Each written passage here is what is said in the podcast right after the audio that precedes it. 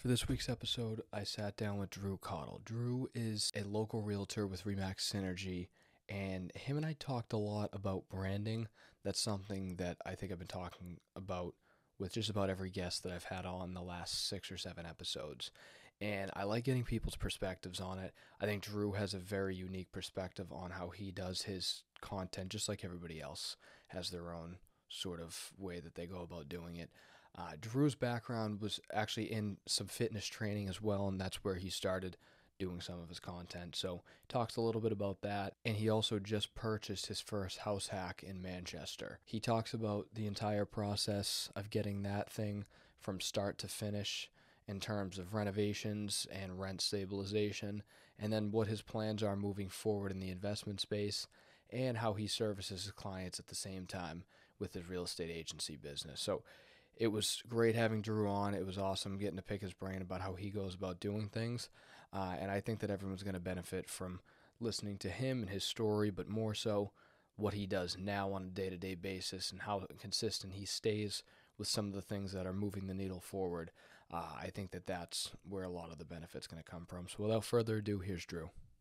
But yeah, man. No, I, I like I said, I love what you do. Uh, one one of the reasons Thank why I wanted to have you on was because you're another realtor who does a great amount of volume and is building their brand. And one of the things that I'm kind of, I guess, pushing for my own my own company, um, but really for anybody around me, like the even the younger realtors and the younger investors and things like that, is getting their name out there behind a brand because it's one thing to have your name out there and you be the brand, but when you want to extend into other avenues, what I've noticed is that your name can't be the only brand. And so f- trying to find like like I guess what I figured out is that the brand starts from the mission.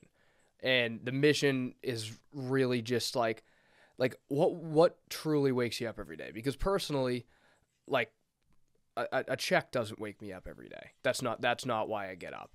And Right. so if I can build my brand for the podcast, and then my brand for the real estate, my brand for the agency, all based on one mission, the mission's the brand. So I want to know if it's the same for you or if you have a different take. Um, it is pretty close, right? Because as a as a realtor, I guess myself is the brand. I have to sell myself Right. to other people. Um, what gets me up every day isn't really more so lifting the name of my brand. That's not my first thought going into my daily routine. It's more about helping my people. That's that's really what uh, drives me to do better work, to do more work, to do more volume. Um, and not just my people as in my clients, but my family, my friends, um, my the people that I work with, my team, uh, making sure everybody's fed, making sure everybody's happy, making sure everybody has what they need. That's really what gets me up every day to make sure that I'm I'm putting myself out there to to get the results for those people. And what I've found is the results that I've gotten from that are far what exceeds what would have come if I just focused on really trying to push myself and my brand out there. You know what I mean? It's Right. both important, but I think that helped me more than anything, really. Right. And one of the things that I've learned too is that, like, I think it's a hard reality that I came to, and a lot of people probably come to at a certain point in their career, is they realize that they are just as much what propels them as what holds them back. And so Mhm. it's it's really like the route that you take at the end of the day. Like like everyone says, like everything's in your control. It absolutely is. But it's a hard pill to swallow when you realize that the only reason my business is, successful is because of who I am and what I do. But Right. the only reason why I'm not where I want to be is also because of who I am and what I do, or lack of what I don't do. And so Correct. I think, like, uh, sort of that idea to take yourself out of, okay, I'm here to propel my brand forward, because it's sort of like chasing your own tail. When you're trying to chase something that doesn't truly wake you up every day, or, or trying to chase something that, that doesn't uh, we're in the client business. Let, let me take a step back. We're in the client business and the relationship business. And if if you kind of follow that up with trying to trying to chase monetary gain, you're not providing the service that's necessary to acquire that monetary gain. So that's why I feel like realtors and investors never see that. And you know, I think you do a great job, especially with your informative content.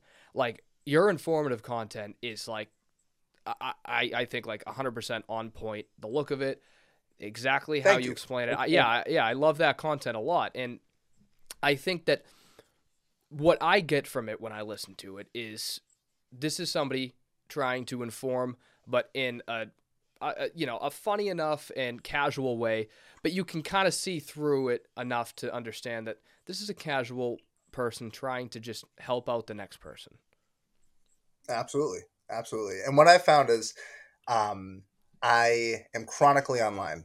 Right, I am just on TikTok, Instagram, Facebook way more than I'd like to admit. But from doing so, I learn a lot from people like myself, people who put out that type of value content. And if I and I know if I do that, if I am chronically online and I'm learning from other people on YouTube and Instagram and TikTok, there's probably other people who are out there doing that too. Um, but I know a lot of the people that I see as I scroll through are just doing it in a way that just aren't sticking. It's not it's not holding me. It's really it's valuable, but it is really boring, right. you know, and I'm 27 years old. There's a lot of other people who out there who are younger than me who are trying to get into things. So I'm trying to provide that same type of content, that same type of value, but in an easy to digest manner for someone in our age group because it's the people in our age group who are looking to get their first investment right. property, maybe their next investment property, looking to get into flipping wholesaling their first home, whatever it may be. Um, but if I could be that person to get that message across in a way that makes more sense to them rather than just throwing terms at them, I'm happy to be that person. Right.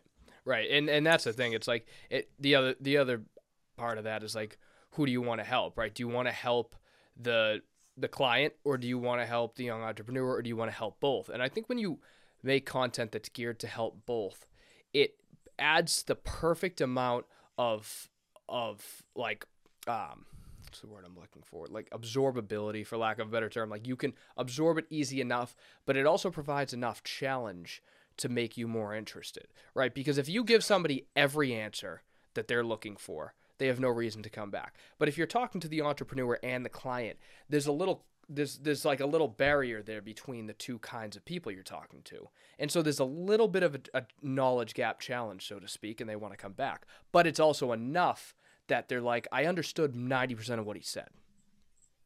Right. Just enough to get them to reach out a little bit. Exactly. And that's kind of like um I don't know, I guess I just through through my past of trying to get onto video and, you know, try to better explain myself. I used to be a coach back in the day for um fitness training, and that's I think where I got that that um, on the on the ball mentality of just making stuff up in a way that makes sense right. to other people because you know i could say a million things about squatting and good form and whatever but if i didn't say it in a way that made sense to someone else they never would have got it right.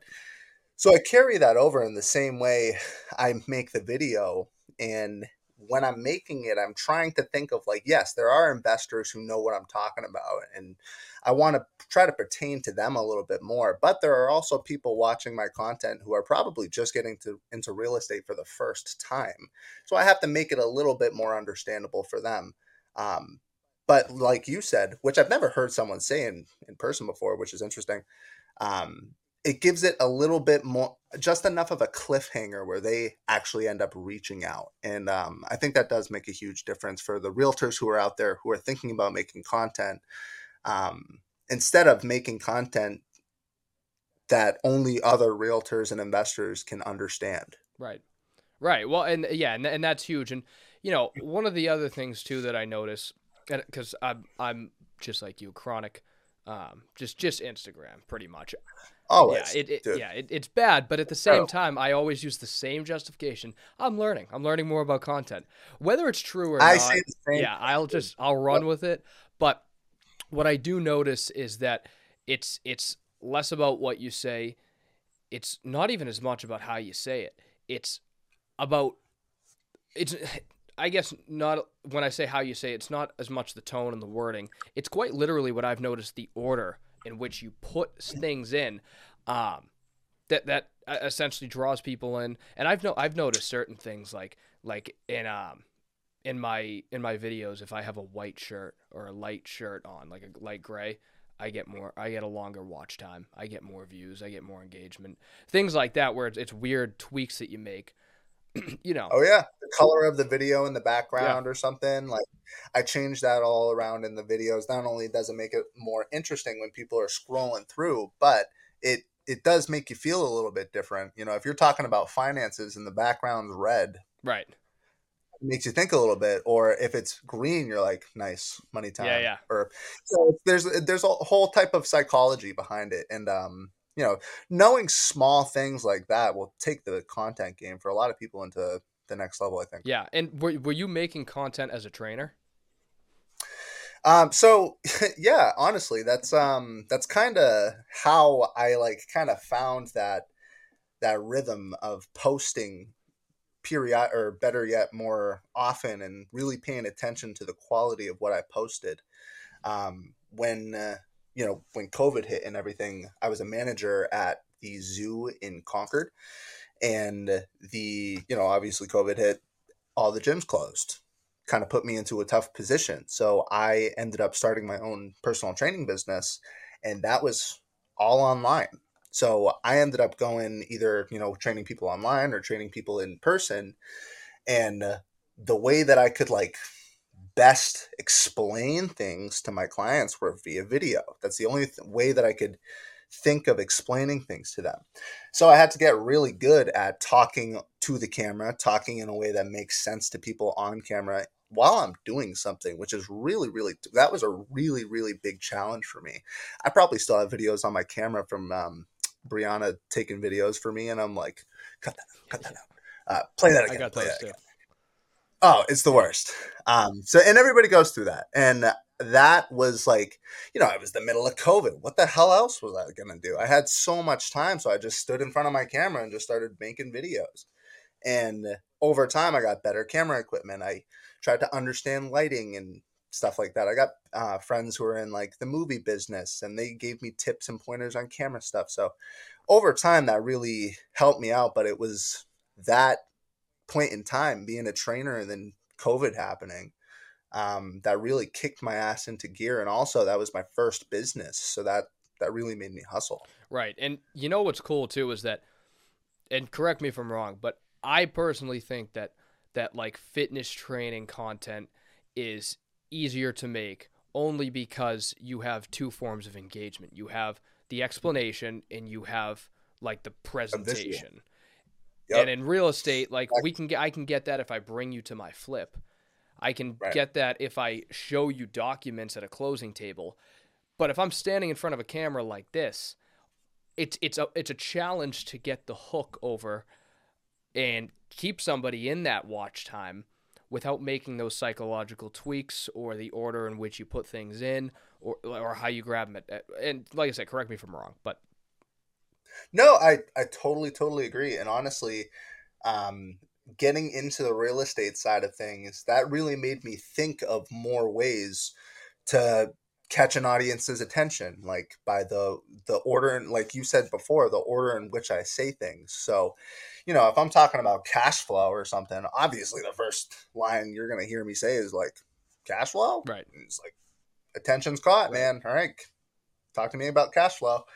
Um, whereas with fitness, I could just be like, you know, I can show them a mobility thing or something, catch their attention, and then explain it while I'm doing it. It's, uh, it's much harder to do via video and just explaining things in person, but I do think that helped me with that skill of uh, layering video in a way that actually hooks the um, the viewer and keeps their attention until the end. Right. Yeah. No, absolutely. And and you know, it, so how how long have you been consistently making content since like the beginning of COVID? 2019, bro. 2020. Okay. Whenever whenever COVID started, like a month after. Okay.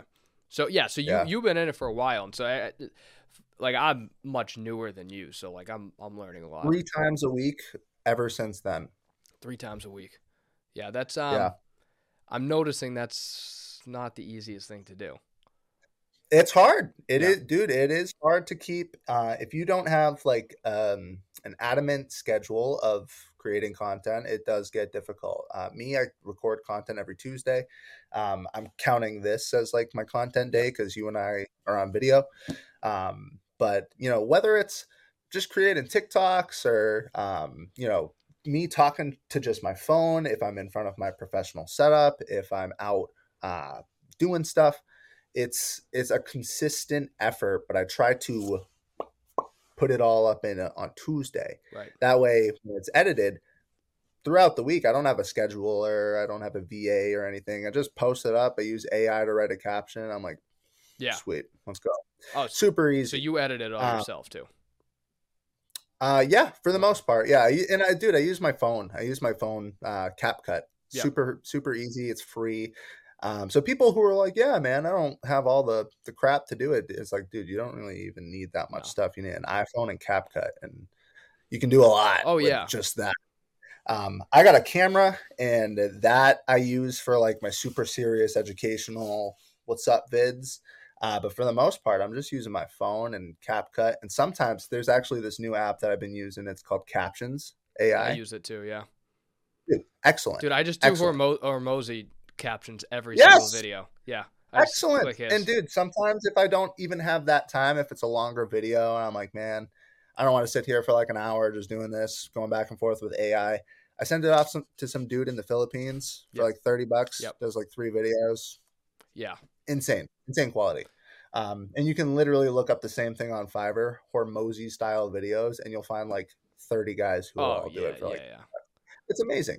Um, so I think honestly, um, the only thing like my my social media goal moving forward into the next year is to um, be a little bit more consistent in being random.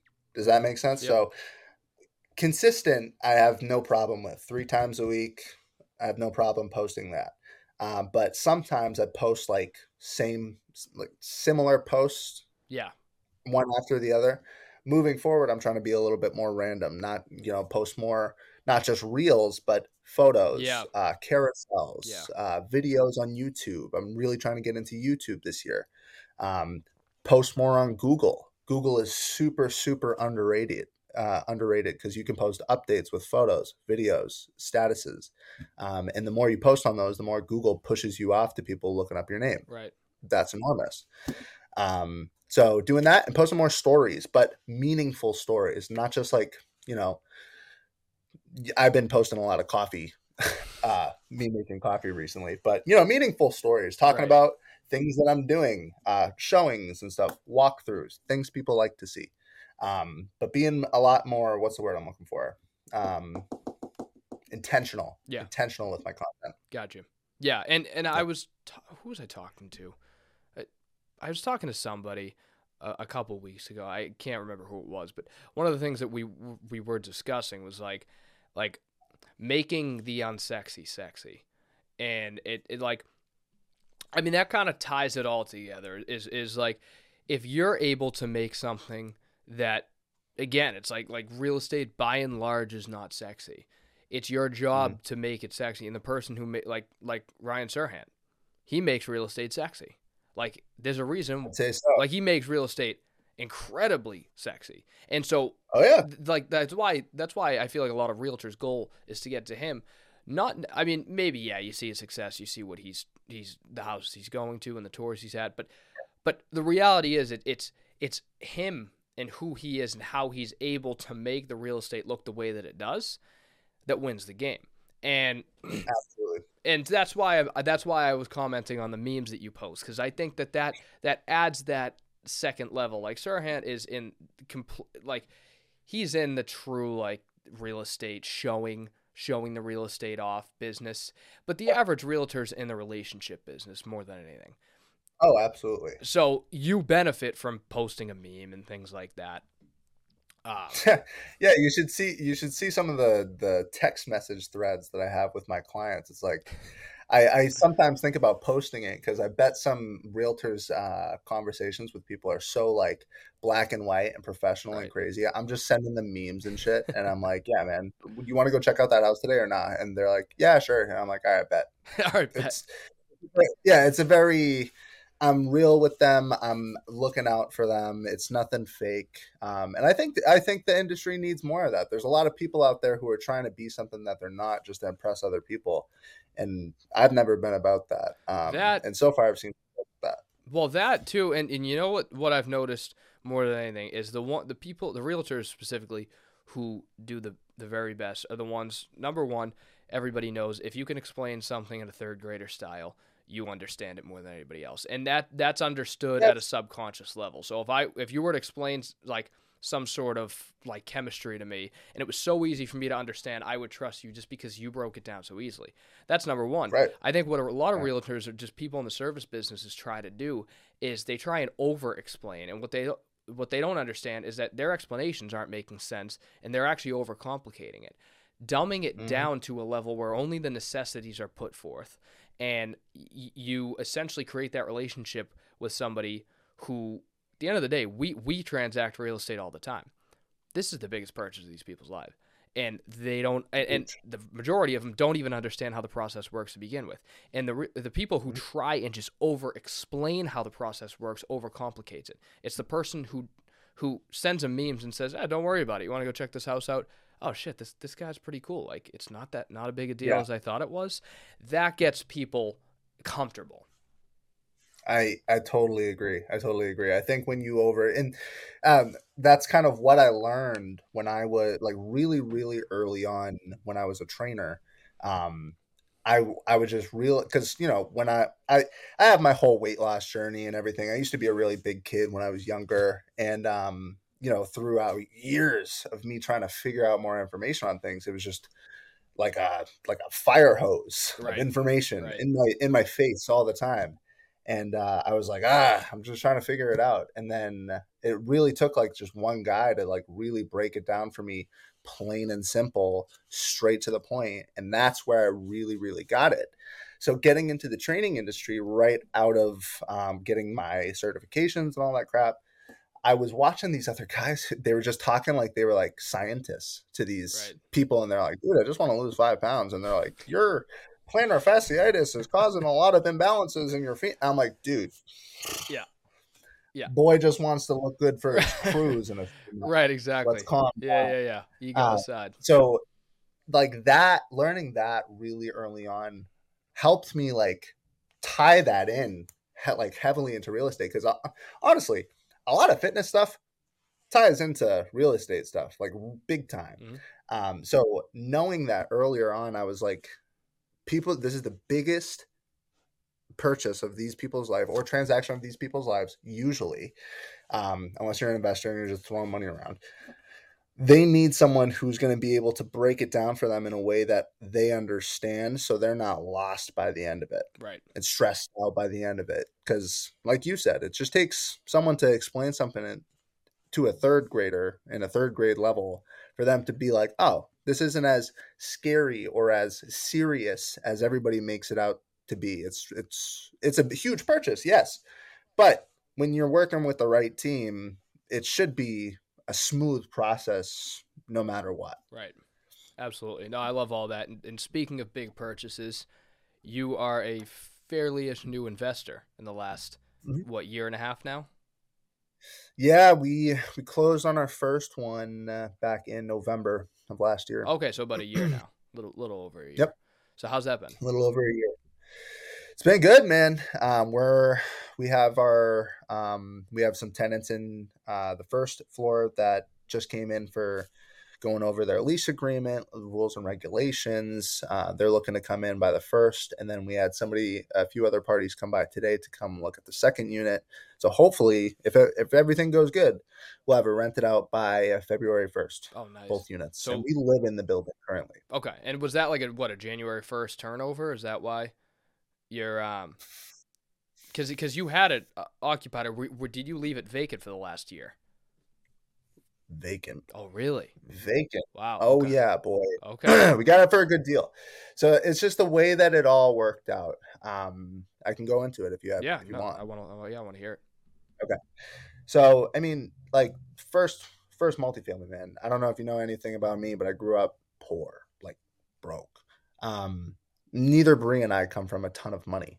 So uh, this, you know, doing this was a pretty big move for the both of us. This was like really setting our feet in the sand to be successful uh, entrepreneurs and successful moving forward.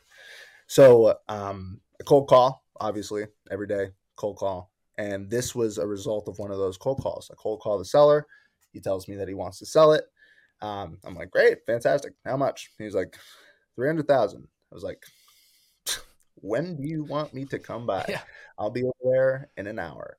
Um, long story short, it was a huge closing process. Obviously, he was selling it because it had a lot of work that needs to be done. The siding, all of the units needed to be turned over, the roof needed to be redone. Um, it was a seven month long closing process because the second floor tenant wouldn't let us in, and it was a FHA loan. So it went FHA. Tons of things came up during the FHA appro- um, approval and everything. And throughout those seven months, we had to have like, I think like three or four FHA appraisals. It was Wow. pretty nuts. So uh, throughout all of that, we got a pretty good uh, purchase price. We got a pretty good interest rate. I think we got like four point two five on the interest rate. So good. we locked that in for a good amount. Uh, but when we got in there, the tenants just were not um, ideal. The best Gotcha. best terms Yeah. uh, uh, possible. Yeah. Smokers. You know, it's just like the, the the the place was a wreck in the inside and out, and we needed to get it clean. If we wanted to live in there, we needed to get it clean. And at the time, we were living with her parents above their garage in like a small studio apartment, just to save some money to make it work. And I was like, dude, I am tired of living in this place. So one of you guys got to go. yeah. So we ended up, um, we didn't have to evict anybody. Thankfully, we didn't want to have to go that route. Uh, we ended up giving everybody a 60 day notice that we're not going to renew their lease because they're month to month. That ended up being a pretty easy process. Um, but once we got in there, dude, it was like, you know, first flip. We didn't have a ton of money. It's we did most of the work. Um, luckily, I have some construction background. So, uh, and her dad is also a contractor who does HVAC, plumbing, all that types of stuff. So I like to, I I wanted to have it be like a project because I wanted to learn the ins and outs of hiring contractors, waiting for them, making sure everything's done on time, what everything costs, what the process looked like for everything. Um, using my construction background to kind of highlight that and move that needle forward. Um, would I do it again though? Absolutely fucking not. took took way Yeah. too long. Took like a year. Something that I thought was going to take like six months ended up taking a year. Yeah. But also, I don't think that I would have it go any other way because I learned so much. Mhm. I learned so much about the process, what things cost, um, you know, how reliable contractors can be Oh yeah. not very um and you know what i can do and where my time is really worth it and where it's not worth it at all Right. you know what i mean Right.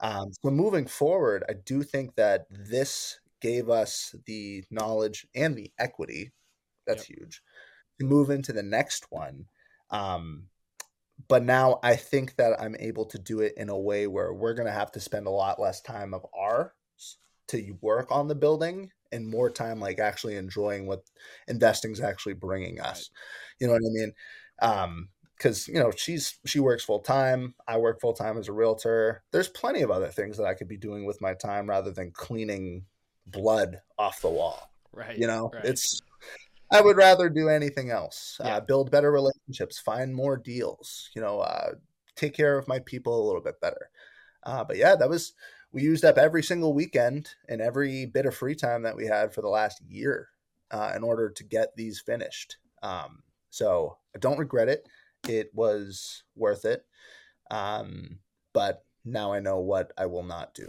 moving forward Absolutely. Well, there's a bunch of things that come to mind, but one of the one of the first things is that you you you almost have to build that equity gap so that you can Yeah. move on to the next one easier. Like that's how you kickstart. Yeah, Absolutely. exactly. The other thing too is you know you're building through and through now. You know that building top to bottom. There's nothing about that building you don't know.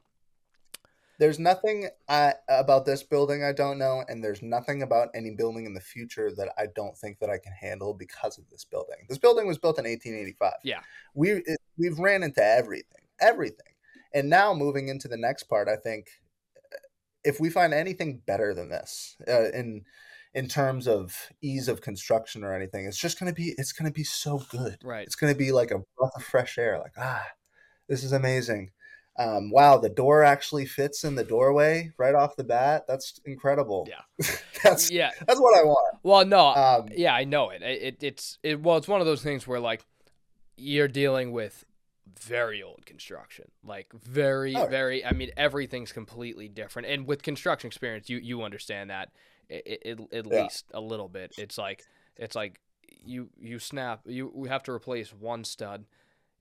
Good luck finding a 35 foot stud. Like, dude, even just with closet doors, it's a pain finding the hardware to replace it. oh with. yeah, Um, I would so if this house was completely just gutted to the studs with brand new two by fours, man. pff, Watch me go. right. uh, but it's it was getting everything clean. I think it took like what, geez, two two to three weeks alone of just straight cleaning the walls because it was so nasty, and then and then probably another t- uh, honestly another month of patching and sanding walls and painting. Ah, dude, it was it took a long time.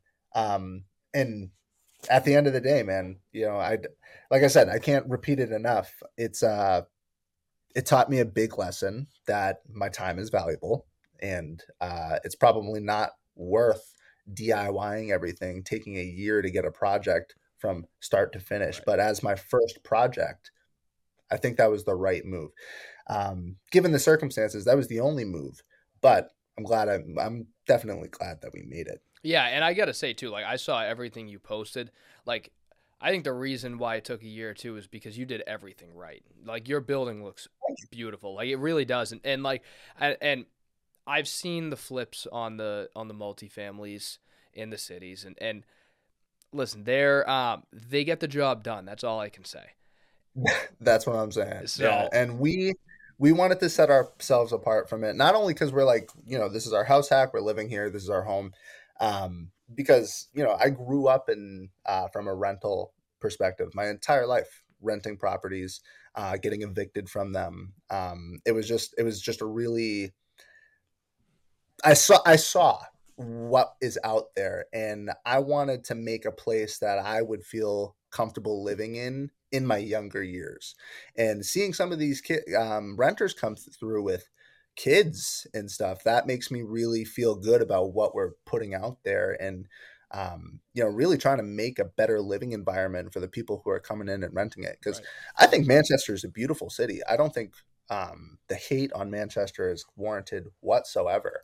Um, especially because most of the people that I know are trying to improve the the way that the city operates, Right.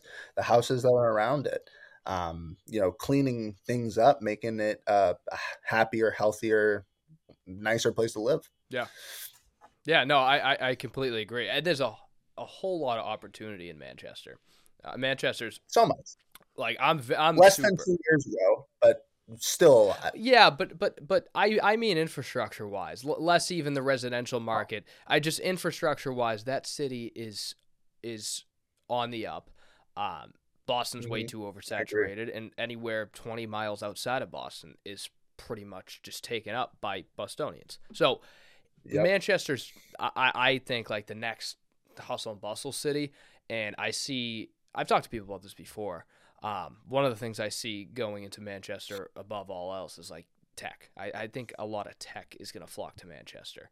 Um, I agree. Yeah. And uh, you kind of see it too with the newer buildings coming up on like Elm Street and, um, you know, Red Oak putting up those new buildings. You know, you look down it and you're like, man, it almost looks like eventually there's going to be some tall, tall buildings Right. being installed there. It's just like empty space that people are probably looking at from an outside lens, being like, "There's a lot of potential in this city," and I see that too. Even even in the next five, ten years, just residentially, I think that it's going to be a much different place than what it is now, and even 10, 20 years ago. Yeah, for sure. And and so that that also begs the question: like, are you staying around in Manchester? Is that going to be the next property that you purchase in Manch?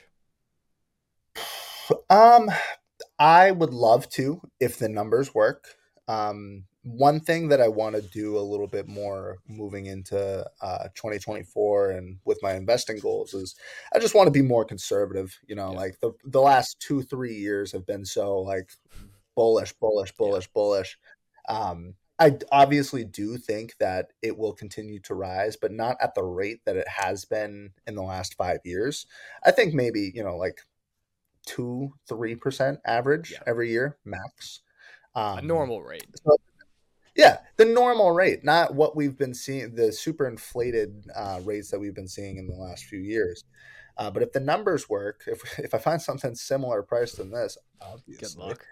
Um, yeah, right. Um, it's uh, that's that's a really tough find nowadays. So if the if the numbers work and the rents work, then yeah, I would I would definitely love to buy in Manchester. But I'm spending more of my time looking out uh, at other areas yeah. just because um, I because even if a do, uh, uh, even if a deal does pop up in the middle of Manchester, vultures. Oh yeah, man. Oh yeah, they're on they're on them. Mm-hmm. Like you're like, yeah, off market multifamily deal, but then you show up to the showing, there's 20 other guys yeah, there. You're like, yeah, yeah. Off Great. market means an email to the blast list. Off, yeah, yeah. Blasted email off to the whole wholesale list. right. um, so that's why I like that's why I like to cold call and I I love developing a relationship with the seller.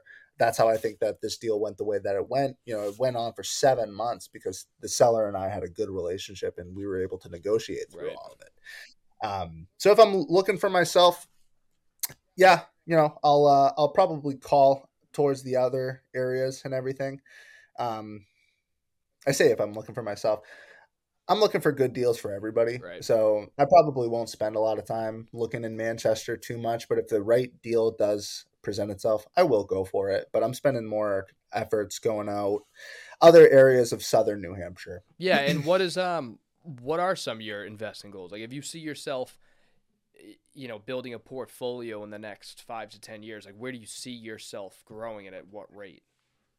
My big, hairy, audacious goal is 30 units by the time I'm 30, and I'm 27. I love that. I love okay? that. Um, that's what I want. That's what I've been working for, towards. That's the number that I've had in my head for the last few years of getting into real estate investing. Um, it took me a little bit longer to get the the first one. Got three units. Super blessed. Super ecstatic about it. Um, but now that this is under the belt and um, we're house hacking it once it's rented out. It completely covers our mortgage, our living exp- or most of our living expenses with the house.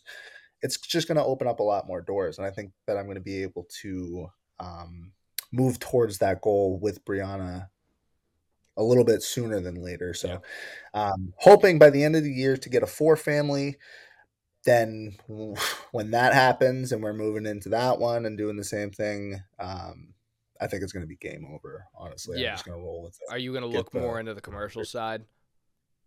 I would love big. I would love bigger buildings. That's honestly my goal is yeah. to have something with more units rather than multiple small uh, buildings. Nothing wrong with them. I love them. You know, um, but if I'm not living in it, I don't really.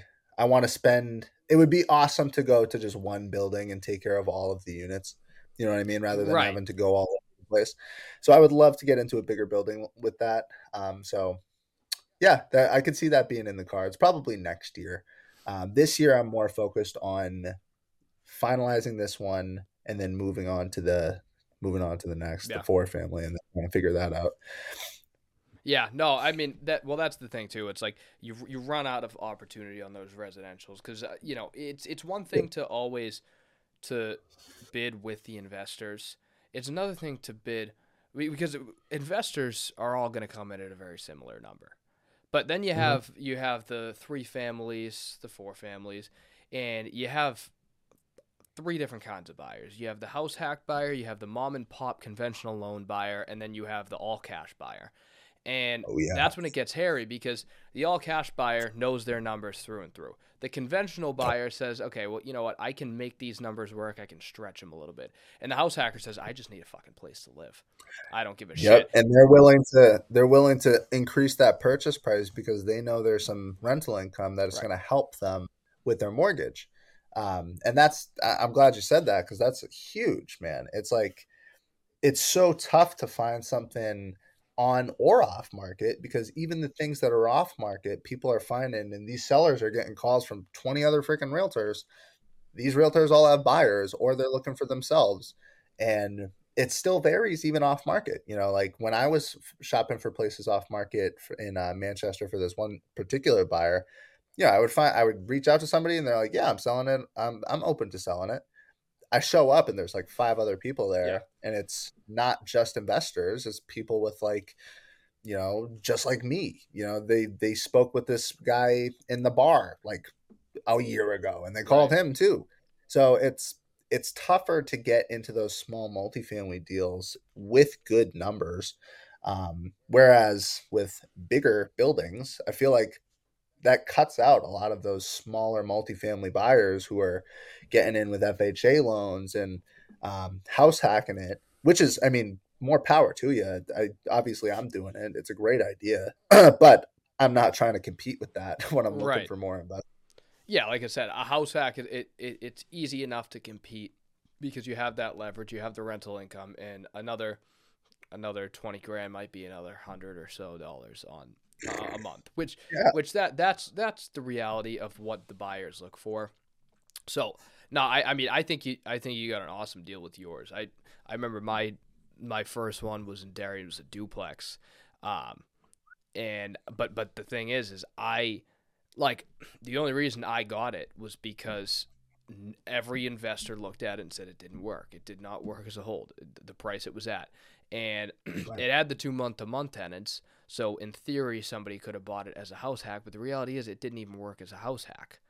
So Right. like there's a there's something to be said for finding creative ways to make a deal work, but Right. it's one of those things where you go in, you acknowledge the buyer pool, and as an as an investor who's savvy enough, you understand how other investors look at deals, how other buyers look at deals, and I mm-hmm. think the the goal is when you're an investor, new or seasoned, to like I'll compare it to this. My aunt told me a story that when she was in law school, they had to do their entire year put together this case, this hypothetical case, but they had to go in front of a real jury and they had to go in front of real attorneys and they had to present their case. And what happened is you would th- this was your only grade for the entire year. Like this is what decided whether you were an attorney or not. They walk in and they go to present their case and one of the attorneys on the board says, um, "Hey, by the way, change of plans. You need to argue for the defense instead of the prosecution." Like they had worked their entire year, whatever, to, to, to build a case for the prosecution, and they have to now figure out how to fight for the defense. My aunt, she was smart enough to that whole entire year, instead of building a case for the prosecutor, she just figured out where's the defense coming from and how do I combat the defense. Or it may have been the opposite, Mm. right? But but the but the the goal was to understand like here th- this is an opponent situation. This isn't necessarily me trying to build a case. It's how are my opponents going to come after me and how am I going to overcome that? And so she, she passed. It's the same in, in the investment world. I can build a case and, and throw a number out there that I think is going to work. I'm better off understanding how buyer A, B, and C purchase and build my offer based on A, B, and C. And A might offer more than me, but not better terms. And B might offer way less, but way sexier terms. And it's a matter of just understanding all those buyers and figuring out where Absolutely. you fit in. and that does help you stick out over other uh, i've helped i've helped other buyers win offers on things on market just by doing exactly that just understanding where those other offers are coming from and just being more competitive with the terms whether or not it's you know like some other buyers right now are asking for closing costs Yeah. return back you can have better terms and still walk away with it um, even if you have a higher purchase price, on or off market, it all depends on who you're talking to and what the person you're talking to wants. A lot of the times that I'm um, that I find out when I'm negotiating is it's more or less just what the seller wants, not what the buyer Right. wants. Right. Right. Um, finding out how we can make it work for each party where it works for the both of them. That's the challenge. And as long as you can find that challenge, you can really make any deal work. Yeah. Um, as long as, of course, the numbers do it. Uh, Yeah, exactly. And and that's that's the cool. I mean, you know, I noticed that just purchasing the property I just bought, I wasn't the highest offer. But when it comes Mm. to terms, it's like, well, what what does the seller need? Yeah, yeah, and, and so you know you don't have to be the highest offer, but you have to understand, and that and that's something that like going, you know, touching back on the content that you make, it's it's very obvious that you understand that enough, and so I guess that that kind of transitions over into like like what's your process to take care of a client, and and maybe if I give you like if I gave you a hypothetical, I'm a 22 year old with 50 grand in the bank and I'm looking to get into my first property. I'd like to build a portfolio over the next five years, but right now I'm looking to get into my first property. How would you take care of me? Where would you guide me? Well, first, I'd get you pre-approved. Yep. Mm, First off, I'd say, where are you financially? You got the fifty grand, great, but are you pre-approved? How's your credit? What's your DTI look like? That all matters. Uh, and then what? What is it that you really do want? Do you want to go the route and be a landlord and take care of tenants, or do you want to buy a house um, and just you know kind of do your own thing, worry about your own property? in that same breath, do you want to buy a house and worry about your own property, but do you also want to take care of the outside, or do you like the fact that you don't have to do that? Do you is a condo make more sense for you? Um, all of those can still be investments, but if someone doesn't want to be an investor, that's fine. Right. You said you want it to be, and you want to have a portfolio of Build- what? Yeah. So I want to have a portfolio of call it 15 units in five years. Fifteen units, all small, multifamily, Yeah. single family, or condos. Yeah, it it could be anything. I, I mean, let's let's just let's just say I'm looking in Manchester, so probability is probably the the multifamily route, and that would be one a year roughly. Okay. So what I would do is I would warn you that the market right now is not buyer friendly and I would set the expectations pretty pretty realistically. Like listen, you know, we're going to go into this everybody and their fucking mother wants a small multifamily for the same reason that you do. You want to house hack it, you want to save some money on the mortgage payment every month by renting out the units. I get it. It's a great idea, but it's going to be competitive. Um, one thing that we can do to set ourselves apart is to go off market and that's what i specialize in. I can call people off market to try to get a better deal for you but that being said still probably people on that. Manchester is a really good area. We can keep our eyes on manchester but i don't think that you should limit yourself to manchester when other places in the surrounding area are benefiting from the activity in manchester right? So I'm going to focus more on looking out in those areas because while everybody's so Manchester hungry, we can probably find a better opportunity out there. But if the right opportunity comes out in Manchester, you know we'll be on it. But you have to make that um, the you got to set that expectation first that if you want it, there's no second place Right. this is a bidding market we we have to be number one whether it's in terms whether it's in price we have to we have to bring all of the balls to the table Right. Right. And one of the things too is like like you bring up a good point going outwards. It's one thing if I wanted one house hack just to set myself mm-hmm. up financially for the next couple of years.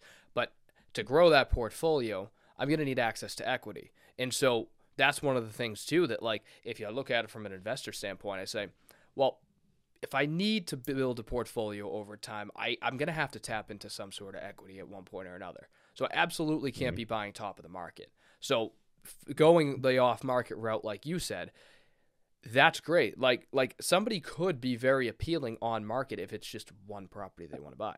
Like if it's just one multifamily, they just want to house hack it. A couple of years down the road, their income increases, and then they go buy a single family, leave that as a rental. That's awesome. So two, Right. d- yeah, your answer was on point. Just just two very different situations and what route do you want to take and how are you going to set yourself up for the next five and that's really the whole the whole goal of, of that like sort of hypothetical because like in manchester right it's we've been seeing growth in the last five years it's it's been insane so the pe- the people who are buying in here they are buying quite literally at the top of the market mm-hmm. but there's still room to grow in manchester what does that say about the other places that are outside of Manchester that aren't experiencing that that growth quite as high? That means you just got more equity gain just by doing nothing. Right. As Manchester grows, that outside area is growing. You got it at a cheaper price. You can still get the same amount of rents for it because you're so close to Manchester, um, and you get that equity spike right over time. Right. Yeah, absolutely. Oh, I love all that, man. Um, one of the things too I wanted to touch on a little bit is you you kind of talked a little bit about your your upbringing when you were young, and I love I love to know where people's passion comes from. I know we talked a little bit about like what business you're truly in. It's not the money making business. It's it's to help your mm-hmm. sphere. Um, but I guess where does that stem from, and does it go a little bit deeper?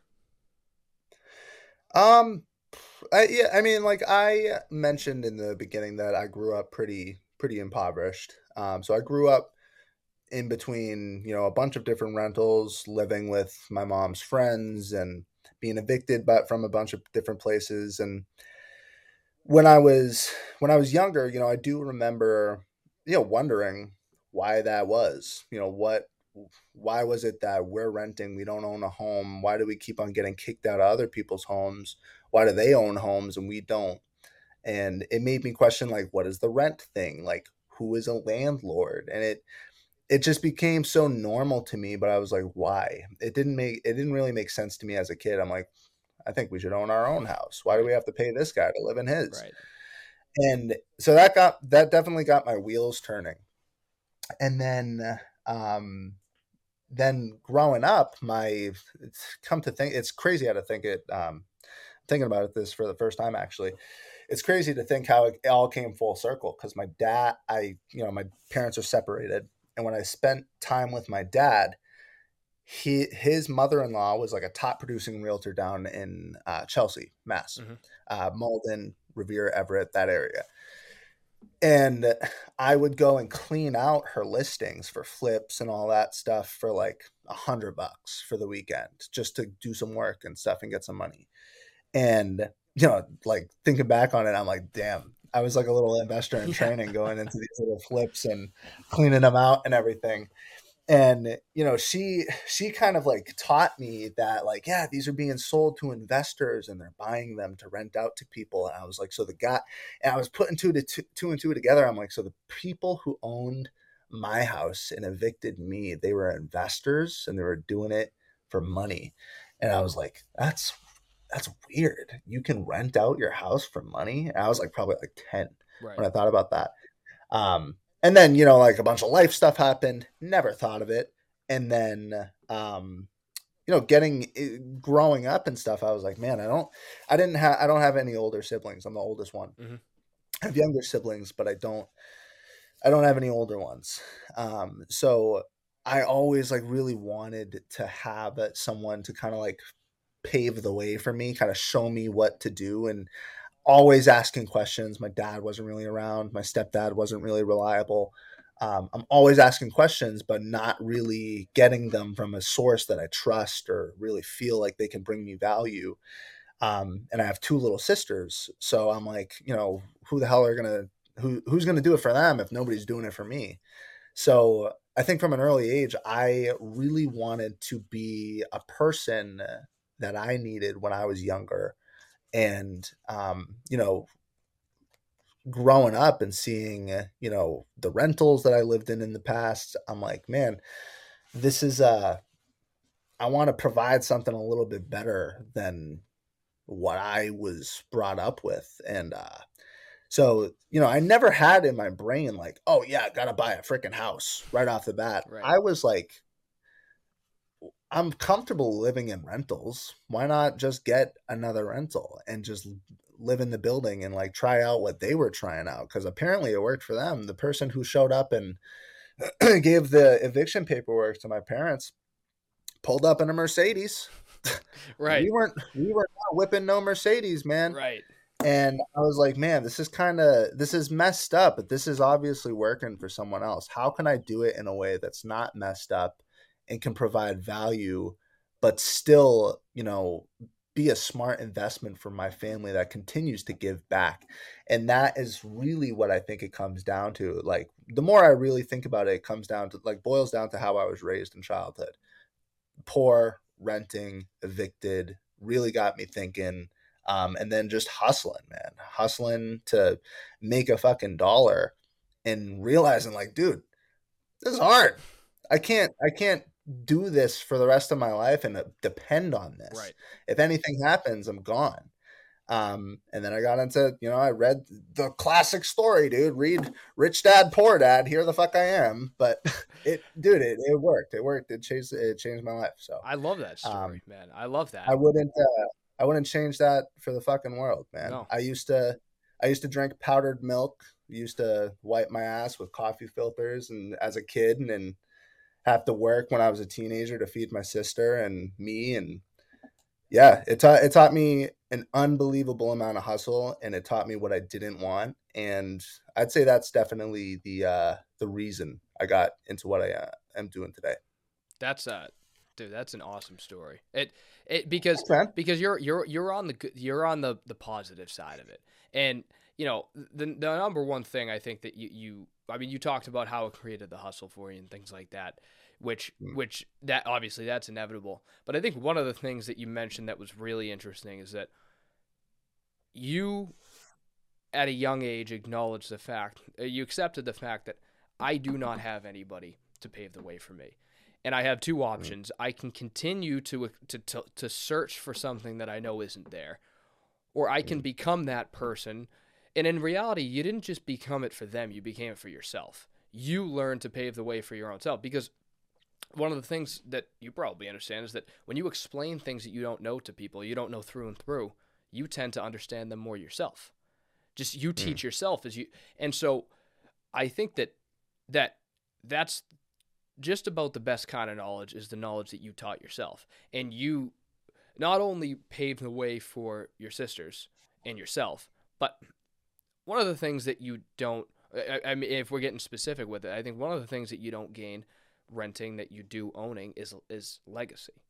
And I think one of the things that maybe you and, and correct me if I'm wrong, I don't want to overstep here, but I think maybe one of the things that you were sort of excited about having with owning something is also the legacy. Like it's yours and, and it's attached to your name and it's it's set in history that that was yours and, and that was something you did and, and a, a milestone you hit and you know, I mean, now you're the guy pulling up in the SQ5 with the papers. So you're not uh, you're certainly not hurting now. No, I um dude, it's it's um it taught me like a really big perspective lesson. You know what I mean? Like I sure I drive my SQ5, but I don't look at it like any other thing than other than a comfortable car to get me from point A to point B. That would also um, smoke most know, cars on the road. Just putting that out there. It was. It is not regular traffic, but it, it's a, it's humble, right? Mm-hmm. It's um, it's, dude. I, I, thank you for saying that. I appreciate that. I, I really do. Um, you know, going through all of that did teach me a lot of humility and um, being just going through all of the things of the unknown at a, a, at a young age definitely helped me in my adult life attack those problems with less care of you know the unknown of like oh man what's what's going to happen? We got this multifamily with not a ton of money in our uh, bank accounts at all. There was a lot of unknowns. There was a lot of ifs. Mm-hmm. but we attacked that shit head on man. And i'm still so proud of brianna. I'm still so proud of myself.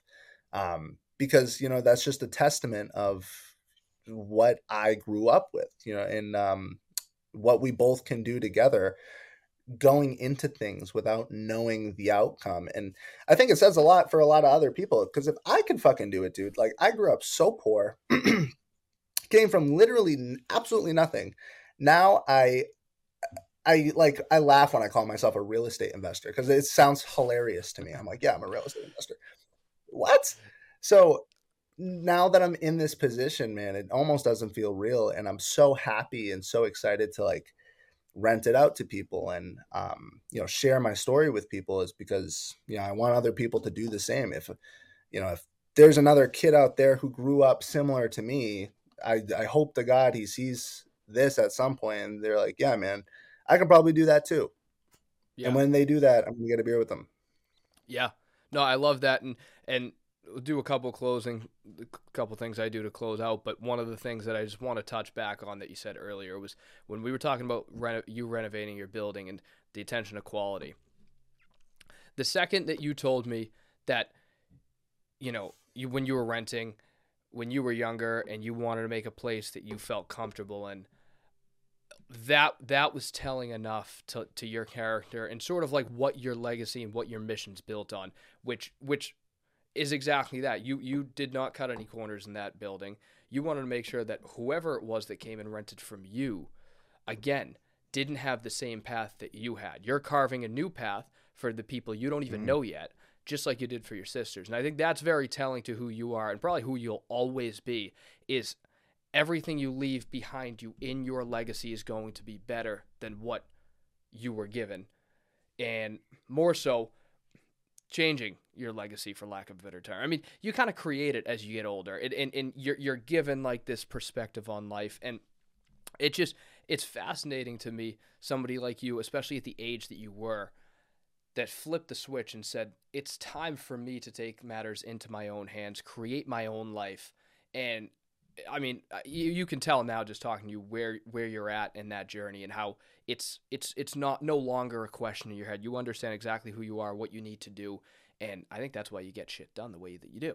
Um, so no, I, I mean, I I love to see that your progress. I followed the entire the entire journey from when you purchased the thing and all the way up and through. So um, congrats to both you guys. You guys did amazing on that. Thank you, man. Thank you, man. Absolutely. It's uh, it was honestly looking back on it, it was nothing.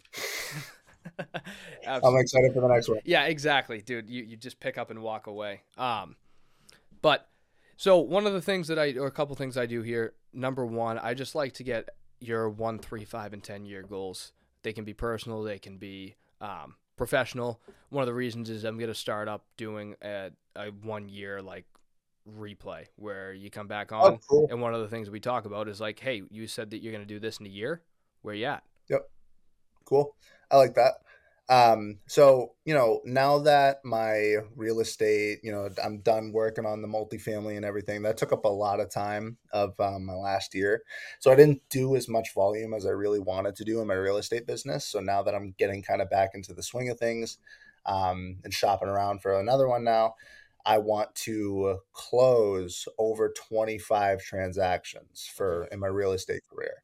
Um, that is a big goal for me. I want to get rid of a lot of unnecessary expenses. The um, the rents from the units will take care of the living expenses, which will be a big old plus.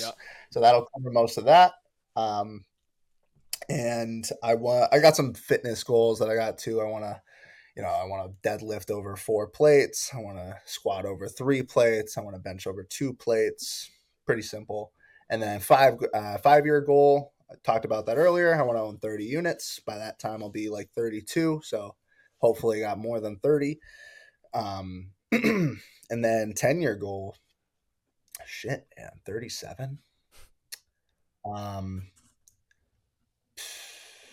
by that time i uh, i want to own enough units where i can um, replace all of our expenses and Bree has the opportunity or the choice of working if she wants to or not. I would love that.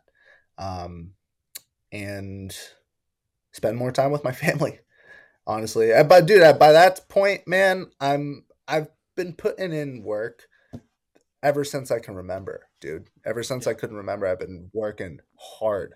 So by that point, by the time I'm 37, man, I want to have some free time. Mm. I want to I want to have enough assets where it frees me up where I can go and spend time with my family at any point that I want to. Yeah. That's that's my truest main goal.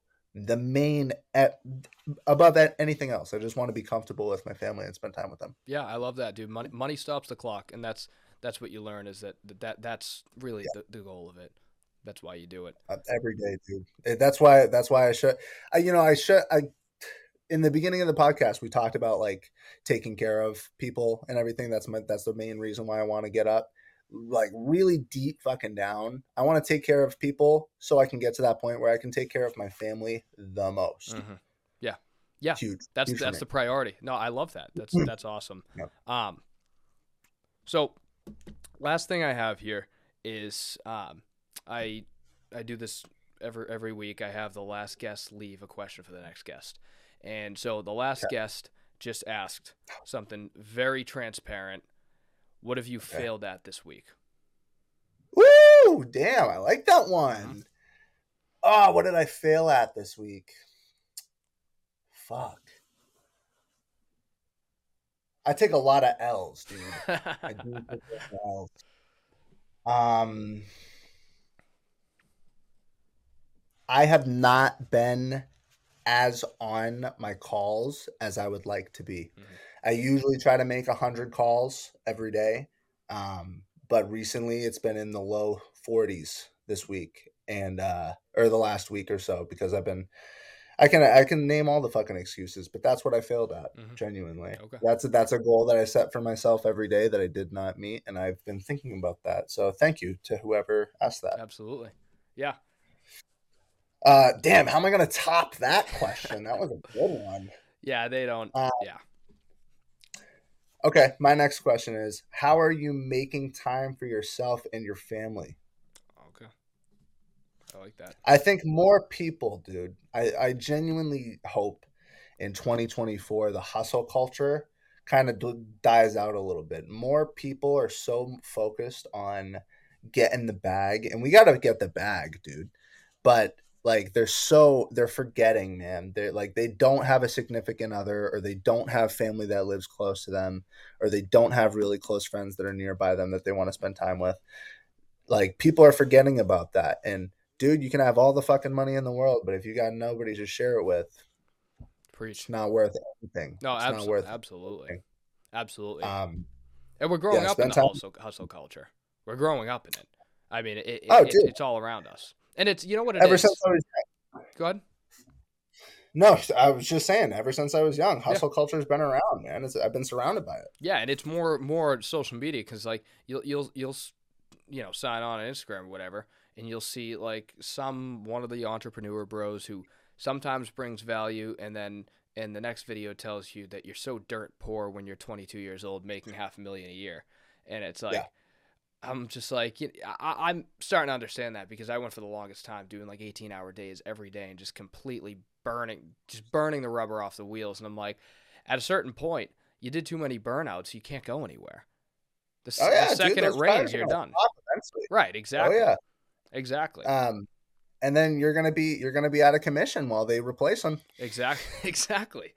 No, I love Uh, you can keep on doing what you're doing too, but it'll pop the next set too. So so many people got to freaking realize that there's like you can't just keep on doing it forever. You know, and I am a huge offender of the hustle culture. I hustle too much sometimes. Um, and it's it, it wasn't until like recently where I really came to. I'm like, dude, I can hustle no matter what in any situation. You can put me on the street tomorrow with a dollar. I will hustle my way back to where I am, but I will never get my friends and family back. Yeah. You know what I mean? Mhm. Like, Absolutely. got to spend time with them. Um, so yeah, that's my next question for the next guy. I love that. Awesome, man. Yeah, I'm gonna keep that around. And um, I guess like fi- final thoughts. You um, anything else that you wanted to add? I know you had a couple points you wanted to hit on. Anything? Nope. I mean, I guess the final thought that I have is, uh, you know, we're just a result of our own habits. You know, you can have the best habits ever, um, and you are a result of that. But if you have bad habits, you're going to be a result of that too. Like we were talking about earlier, um, you're a result of the the habits that you keep. So make sure that you choose good ones. And then uh, I liked our conversation today. I think you and I should grab a coffee sometime. Yeah. Talk off camera. No, for sure, for sure. Yeah, no, I yeah. like hearing about your goals too. Absolutely, because I think a lot of our things align in that regard. But yeah, yeah, I agree. I, I watch you on Instagram too, and I think that uh, a lot of the things that you know I think you also resonate with. So I'd like to. I think we met at the um the uh NH yeah. thing. Yeah, I, I probably a couple times. Yeah, I'll be there tomorrow. Actually, if you're gonna be there. Oh, is it tomorrow? Yeah, it's tomorrow, like six o'clock. I, might be teaching a class tomorrow, but if not, I'll uh, well, I'll I'm come gonna, by and say hi. I'm gonna try and make it. Let's put it that way. I'm gonna try. Yeah. Gonna try if I miss you, we'll uh, we'll end up we'll we'll uh, end up talking on Instagram. We'll set a time yeah. to get some coffee at Preston. For sure, man. Um, also, just uh, plug anything you want, socials, phone number, whatever you want. Um, it's... I'm not too crazy. Uh, if you want to buy and sell real estate in southern New Hampshire, give me a call. There we go. Awesome, man. Hey, I really appreciate it. I'll I'll throw regardless. I'll throw your your number and like your Instagram handle in the um in the notes regardless. So you'll have it there. But uh, no, man, I really appreciate our conversation. I appreciate your transparency today. Everything you're doing is awesome. Keep it up keep up buying those multis. And at least in a year from now, I'd love to hear like 27 transactions. Maybe we'll beat that 25. Oh, dude, I set I try to set my goals pretty low and then try to smash them. Yeah. So I uh, I appreciate it. Seriously, I, I, enjoyed having our talk today. We talked about a lot of cool things, and um, I look forward to the next time. Absolutely, man.